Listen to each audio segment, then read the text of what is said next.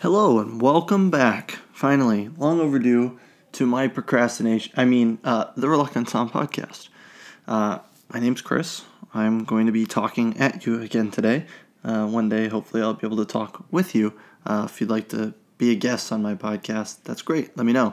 Obviously, it's kind of hard during COVID, but we'll figure something out. Try to get it taken care of.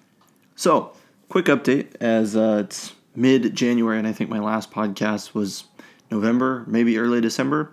Uh, a lot of stuff going on. Um, moved um, back in school for this semester. Um, just taking some basic classes. Uh, just some some fun stuff. Um, now I moved, and so now I'm living in an apartment that has a couple extra roommates. So trying to figure out a time when the apartment is totally quiet is another little thing that I'll be kind of uh, working on. But um, shouldn't be too hard as the uh, apartment itself is relatively quiet. Um, so, working on trying to keep it quiet so there's not a lot of ambient noise, nothing too annoying aside from my voice that is uh, talking about wine. One other update from me, Chris, the host of the Reluctant Sound podcast. I got COVID. Okay, so if you're listening to this podcast, I called everybody that I've been around since I had COVID and I'm better now, as I have not shown symptoms in three weeks. That being said, I'm still doing everything I can to quarantine, um, maintain as little uh, interaction as possible with individuals without my mask on, and also uh, limit exposure uh, outside with my mask on. Um, I know everybody takes it differently. Um, I had a fever, I had some body aches, but the really hard thing for me was the most terrifying thing for me was I lost my sense of smell and I lost my sense of taste. So, uh, needless to say, drinking wine was not a big habit of mine during the uh, week and a half, uh, almost two weeks. Um, and then there was a, a, residual week or so where you know certain things weren't still tasting the right way. Um, but it all started with ketchup. Got French fries dipped them in ketchup, and I, I swore that the ketchup was bad. Something was wrong with it. So I threw the whole bottle away, and I got another bottle of ketchup, and I tried it, and it tastes off also. So I thought, oh, that's weird. So I got some sweet and sour sauce.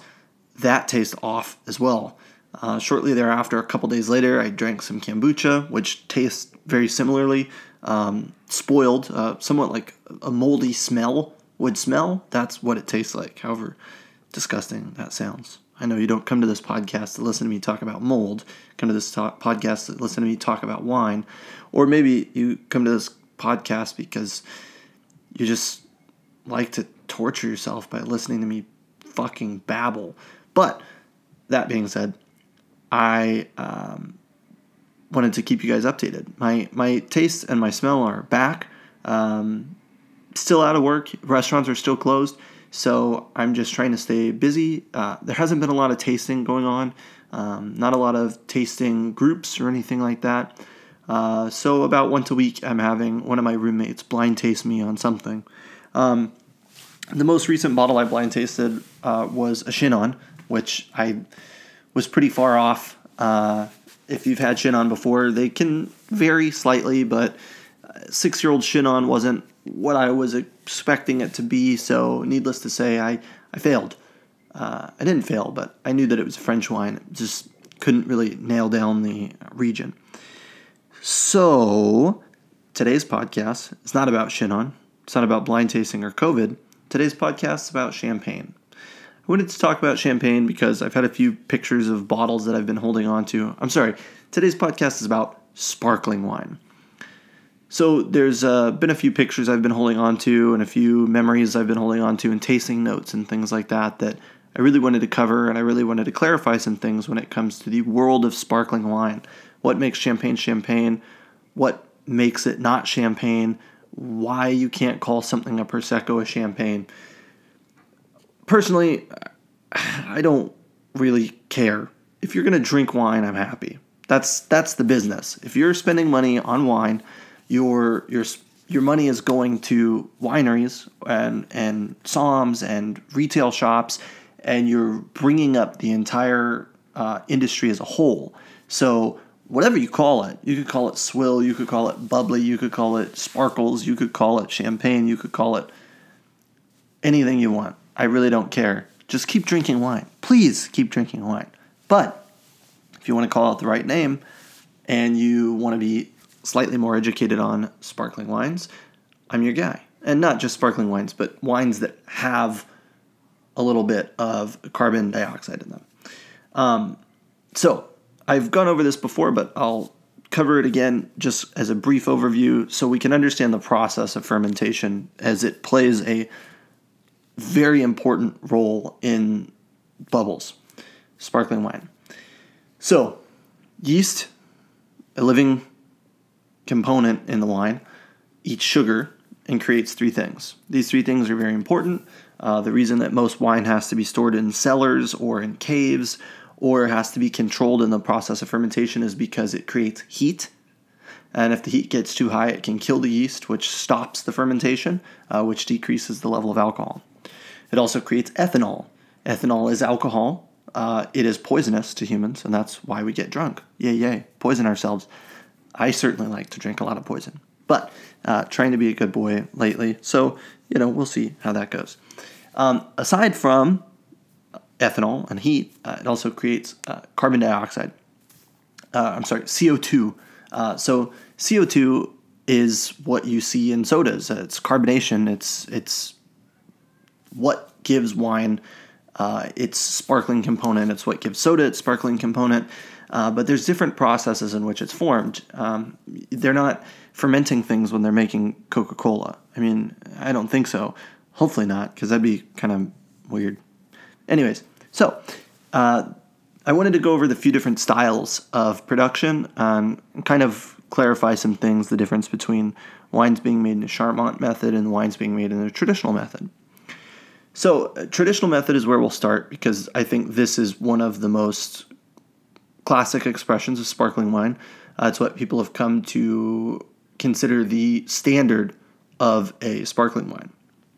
So, traditional method is something that's used in the production of Franciacorta, Cava, and Champagne, Cremant. If you've ever had another sparkling wine from uh, France that's called Cremant, it's also made in a very similar style uh, uh, the same style to uh, champagne.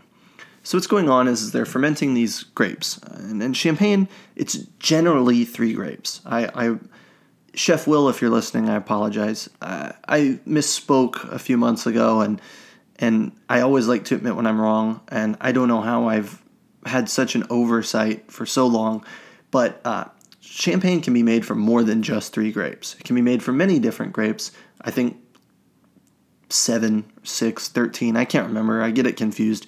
But either way, more than three.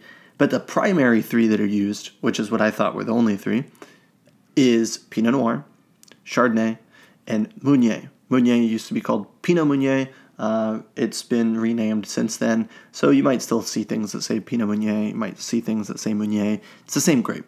Anyways, those are the three grapes that are traditionally used in the production of champagne.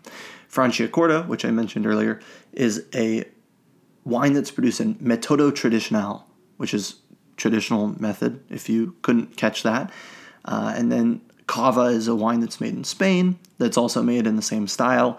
Um, and they've also used the term method champenois, which isn't a highly thought of term to use. They just kind of call it classical method, traditional method, metodo tradicional.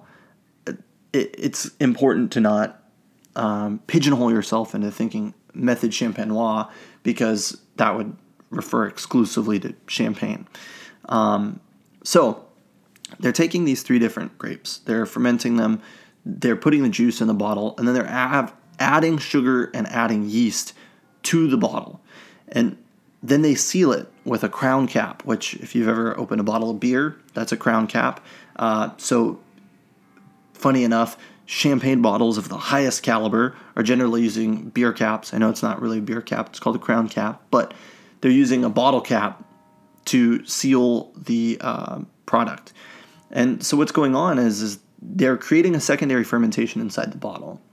So, the first fermentation is happening in a barrel That's kind of giving it some of the characteristics that we come to expect in a champagne, uh, some of the toasty notes, some of the some of the um, nuttiness, some of the breadiness, and then there's a secondary fermentation that goes on that kind of enforces some of those things, but can also counteract some of those things. Um, so they're adding yeast and sugar to the bottle to feed the yeast because again, yeast eats sugar, it creates ethanol, it creates CO2, and it creates heat.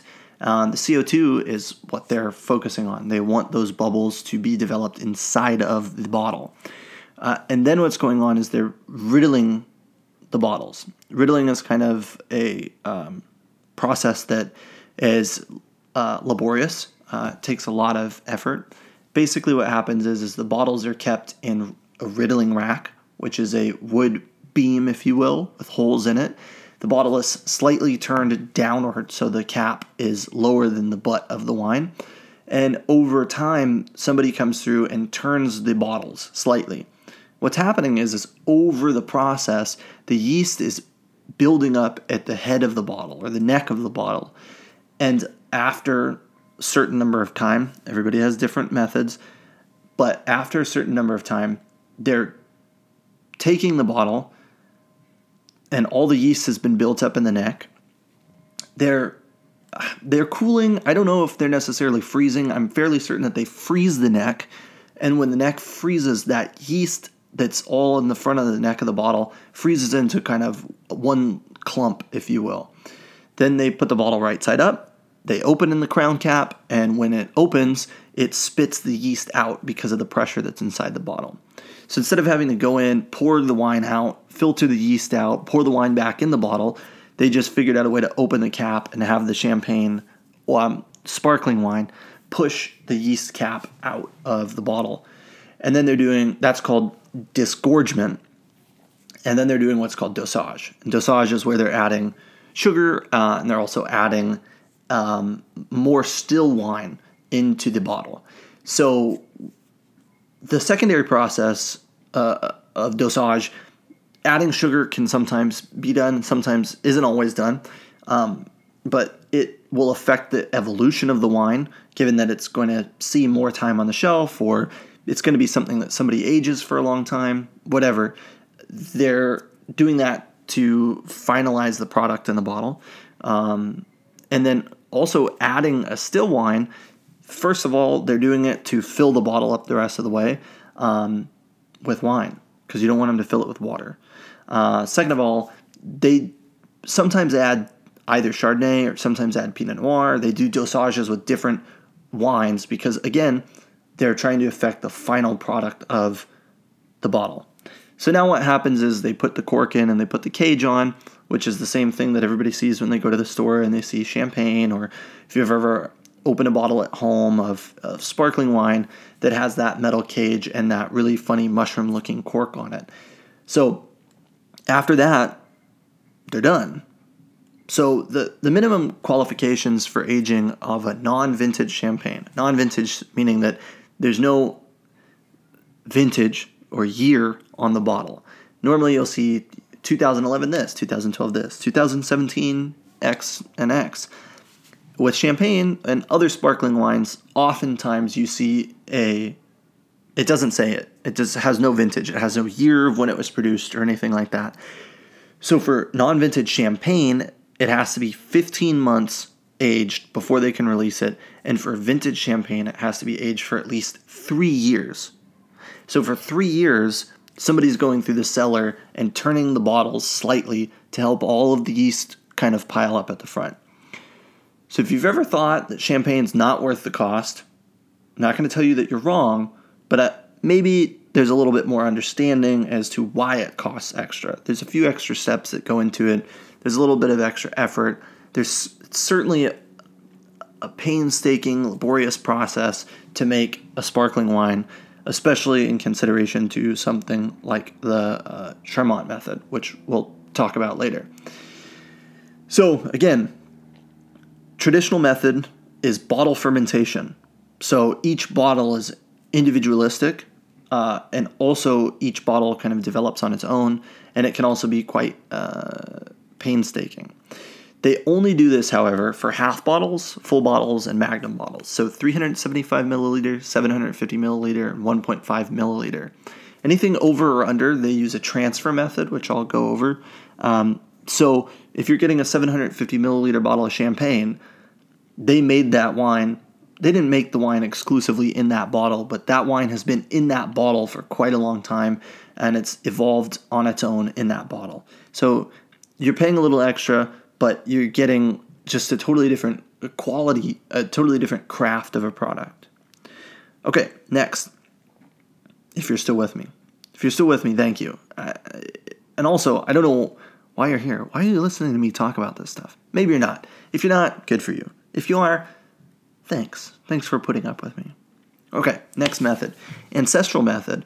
So, the ancestral method has been around since before the traditional method. They estimate for 200 plus years. Uh, the monks in uh, Limoux, which I think is in, um, it's in France, but I think it's in the uh, Languedoc. Um, were making sparkling wine in 1531. Uh, Pétillant Naturel is what they call it, uh, or Pet Nat is the pet name. Pet Nat, pet name. If you've ever had a champagne and somebody calls it Pet Nat or says, I love Pet Nats, like uh, one of the chefs that I work with uh, loves Pet Nats, that's just short for Pétillant Naturel. Um, so this wine is a little more finicky. Um, it, it, doesn't have the longevity that a champagne has, or uh, a wine made with the traditional method has. Um, there's no dosage, there's no disgorging. So they're not removing the yeast by piling it up at the cap and freezing it, and they're not removing that cap and adding more sugar, adding more wine. So, no dosage, no disgorging. Uh, the bottles are completely emptied and cleaned and then refilled with the wine. That's how they're getting out the yeast. Uh, also, the fermentation doesn't finish. So it's a little bit of a lower alcohol content. Uh, and again, that can affect the longevity of the wine. Uh, but generally, the wines are highly aromatic. Uh, they have low, lower alcohol, sometimes down to 6%. Um, and they're normally only good for about one to three years after their bottling. There's some that, that age for longer. Uh, generally, it's slightly sweeter product as the yeast hasn't eaten as much of the sugar. Um, oftentimes, you can find dry pet nats, but uh, much less frequently than you can find just a regular old pet nat. Okay, transfer method. I was talking about the transfer method earlier when it came to uh, method traditional or traditional method uh, production of sparkling wines. What's going on here is, is they're putting the wine from the barrel into the bottle. They're doing the secondary fermentation in the bottle. They're removing the wine from that bottle and they're pouring it into a tank then they're filtering. They're doing. They're they're maintaining a little bit more of the uh, fermentation in the tank, and then they're filtering the yeast out. Then the dosage takes place, and then they put the wine into either very small bottles. If you've ever seen, I think Moet does 187 milliliters or split is what we use the term for in the industry or you know three liter bottle six liter bottle they have jeroboams they have methuselahs they have all these different names for all these different sizes of bottles but if you've ever seen just a completely gigantic or obnoxiously large bottle of champagne. The way that it got in that bottle it was actually transferred into that bottle. Um, the transfer method is nice in a way that you're blending together two different bottles so you won't have as much of a variation or more than two bottles. You won't have as much of a variation when it comes to the final product. You're going to have a little bit more of a um, uh, concentrated uh, bubbles, uh, sparkling wine. Okay, next is the Charmat method. Charmat method is something that I think when I first heard about it and I first learned about it, uh, obviously, as I've said before, I'm, I'm quite ignorant, especially in my young age, uh, and I, I am always wrong.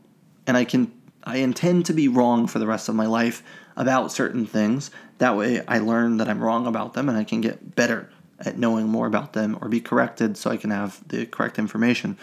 Um, so, the Charmat method is something that I thought was uh, cheap, um, looked down on.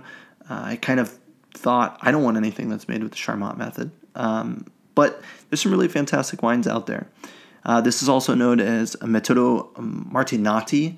Um, so in 1895, uh, Federico uh, Martinotti um, started fermenting wines in this way, and then uh, a fellow by the name of Eugene Charmat came by in 1907 and started making uh, kind of tweaked the uh, process and helped develop it a little bit further.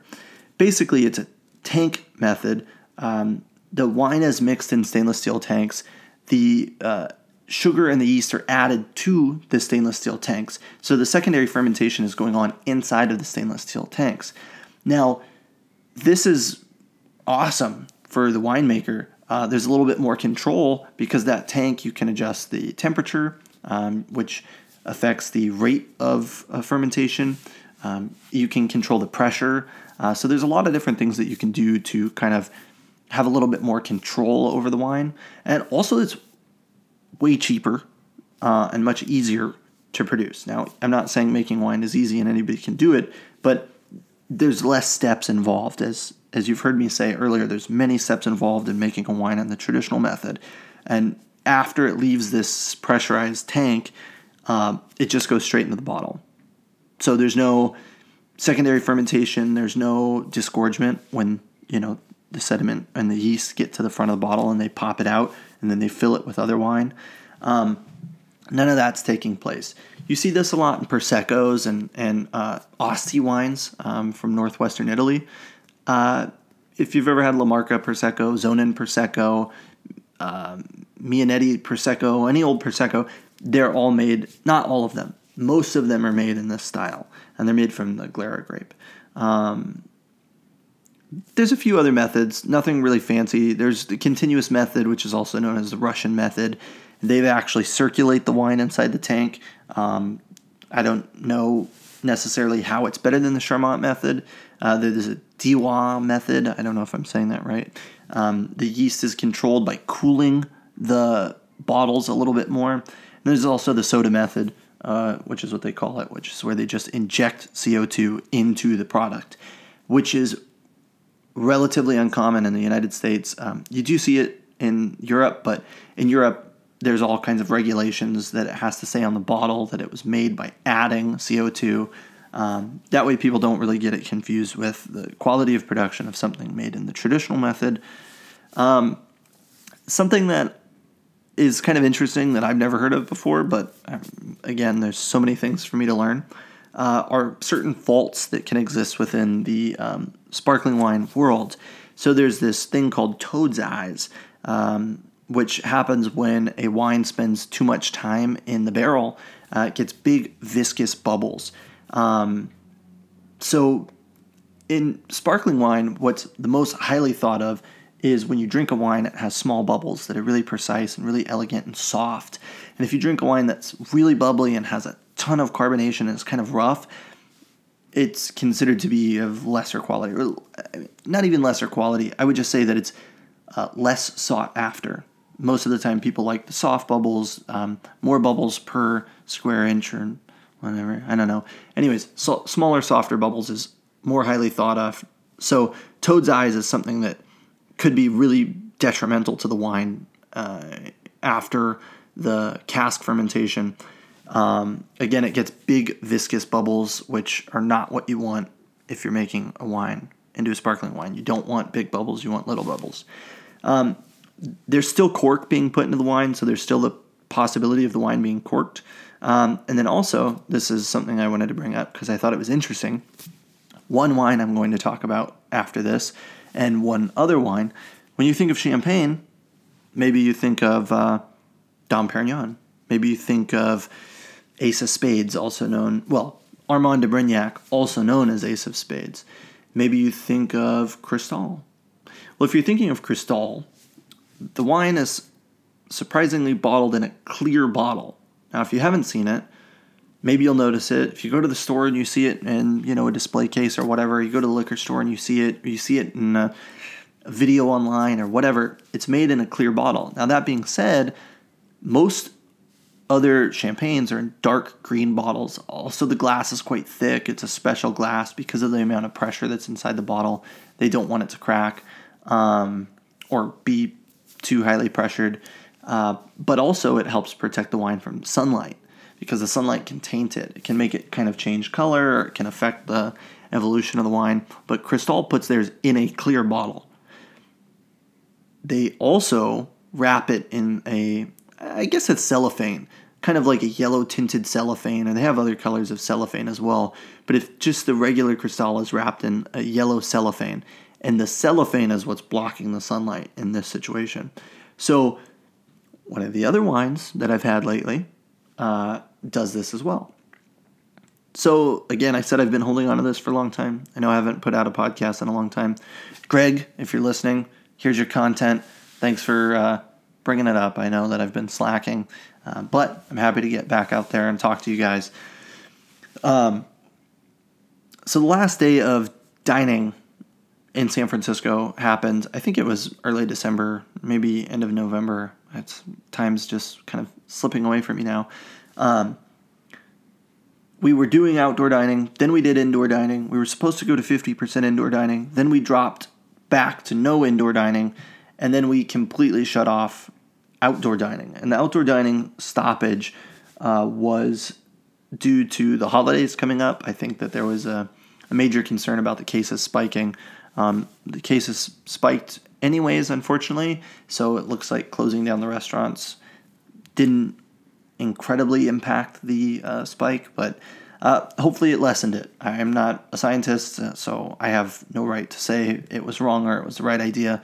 Uh, however, I can say that I'm quite bored, and even though I'm bored, I'm obviously not making podcasts, so I guess I'm not that bored. A lot of video games, a lot of reading, um, a lot of uh, self loathing going on. Not a lot of time for podcasts when you're self loathing. Let me tell you, it's a busy schedule. Okay, so at the last day of work, we had a few bottles open and we needed to drink some of those bottles. So, some of the bottles that I wanted to drink, because one of my good buddies, Chef Will, uh, likes bubbles, um, we opened up some of the things that were already open. Uh, we drank some of the things that were already open, and I opened something that wasn't. The thing that I opened that wasn't is something that I really enjoy, which is Franciacorta. Franciacorta, I mentioned earlier, is an Italian champagne, if you will, quote unquote. You can't see my hands, but I'm doing the quotes anyways. I don't know. Sorry, guys. Okay, so it's DOCG quality from Italy. So Italy has different qualification uh, quality levels with their wines. DOCG being considered the highest quality, Denominazione Origin Controle Garantita, which means that it's the highest quality wine coming from Italy, and it's also coming from a region um, that's that's protected. There's a lot of different regulations that go into making the wine from there. Anyways, so it's a DOCG, which is known as Franciacorta. So a lot of different wines can come from that region. Generally, they're all called Franciacorta, and then the name goes into the producer. So Ca del Bosco is considered Ca del Bosco is considered to be um, one of the forefront producers when it comes to Franciacorta. Again, an Italian uh, quote unquote champagne. Um, it's made in Metodo Traditional, so it's made in the same style as champagne. Um, the Cuvée Prestige is the bottle that I opened. Uh, Franciacorta from Ca Bosco is in a clear bottle, and it also uses yellow cellophane. Now, Cristal, I think, came in to where I was working at 185 maybe a bottle, maybe a little less, $160 a bottle, let's say. Ca Bosco came in at $30 a bottle. Now, they're not equivalent. Obviously, Cristal is a vintage champagne. Uh, there's a lot more painstaking, laborious efforts that go into making it. This is made in the champagne style, so they do take this wine quite seriously. It's not just some, you know, willy nilly approach at a sparkling wine. It's it's, it's very uh, focused, very uh, sought after for being high quality sparkling wine coming from Italy. So the grapes are a little bit different in Italy. They don't have all of the same grapes, and also they don't have all of the same regulations. Um, so the this wine in particular um, is made from Chardonnay, Pinot Nero, which is Pinot Noir, and Pinot Bianco. Uh, 75% Chard, 15% Pinot Nero, and 10% Pinot Bianco. It's aged for 24 months. So, as I said earlier, when we were looking at non vintage champagnes, it's 15 months. And for vintage champagne, it's 36 months. So these guys hit it kind of right in the middle, 24 months. I love this wine. Uh, you could probably pick it up retail for about 40 bucks a bottle, maybe a little bit more. I know it's probably not your everyday drinker, but if you're celebrating with family or you want to pop a bottle for Valentine's Day, um, I don't know why I said that like that. If you'd like to drink sparkling wine for Valentine's Day, or if you'd just like to drink sparkling wine, this is a great bottle. So uh, the tasting notes were a little apple, a little pear, a little honey. Um, it's really nice. Uh, it's mineral focused. It had kind of a little bit of a nuttiness on the ends. I almond maybe. I guess probably almond. Um, is really, really delicious. Similar to a champagne in a lot of ways, um, but lacking, let's say, the focus of one of the most esteemed houses, like Dom Perignon, Cristal, Krug. Um, okay, so the other sparkling wine that I had was a Drapier Carte d'Or. Drapier Carte d'Or is one of my favorite bottles right now. I love this wine. Um, the house has been around for a really long time. Um, it retails for about 35 bucks a bottle. It's bright, stone fruit, it's really balanced. Um, fucking awesome wine. Excuse my French. I don't know why people say that. It's not French, but it's a really, really delicious bottle of wine. Um, this build is similar. So, well, I'm sorry, it's opposite, but it's a similar percentage workout. 75% Pinot Noir, 15% Chardonnay, 10% Meunier. Again, uh, Pinot Meunier or Meunier. Um, now everybody just calls it Meunier. This is a champagne, non vintage champagne, however, but it is a champagne nonetheless. So this is, again, about $35 a bottle, maybe a little more if you can find it retail. I highly recommend it. I love this wine. I'm a big fan of it. Um, yeah. Okay. The last wine that I had was 2010 Dom Perignon Champagne. So I am somebody that is constantly struggling uh, with the idea of spending a lot of money on a bottle of wine. I don't think that I would go out to a restaurant and I don't think that I would order a $500, $600, $700 bottle of wine.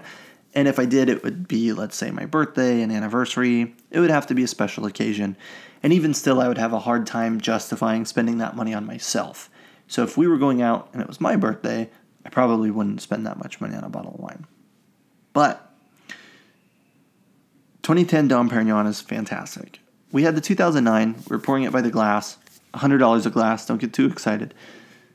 2009 was really good. It was a little more yeasty, a little more bready. 2010 is my style of champagne. From my understanding, it was kind of a difficult growing season. Um, there was a lot of rain, and it caused some um, noble rot to start on the grapes, especially the Pinot Noir grapes.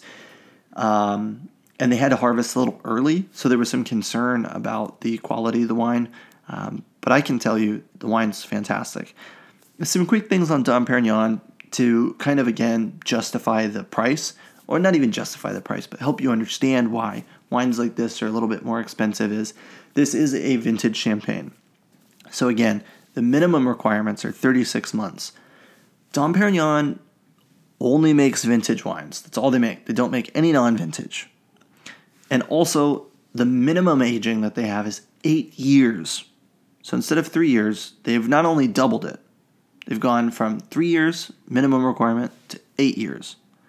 So it's a labor of love. It's a lower production. I don't know if I would say that. They still produce a lot of champagne, but uh, it's accessible it's it's 150 bucks a bottle on average. I would say definitely more than 150 in most cases. If you can get it at a restaurant, it's normally I would say 300, 400, 500 dollar price point, um, depending on the restaurant's markup.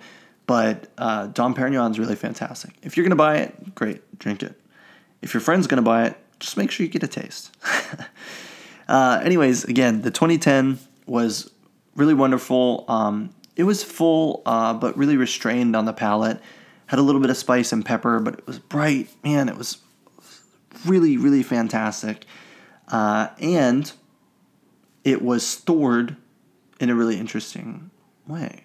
Um, if you've ever wondered how to keep your wines and how to make sure that they last after you've opened them, uh, my next podcast I'll go over some storage methods uh, tools that you can use, and my idea. Not that there's a right way or a wrong way, uh, but I have a few opinions.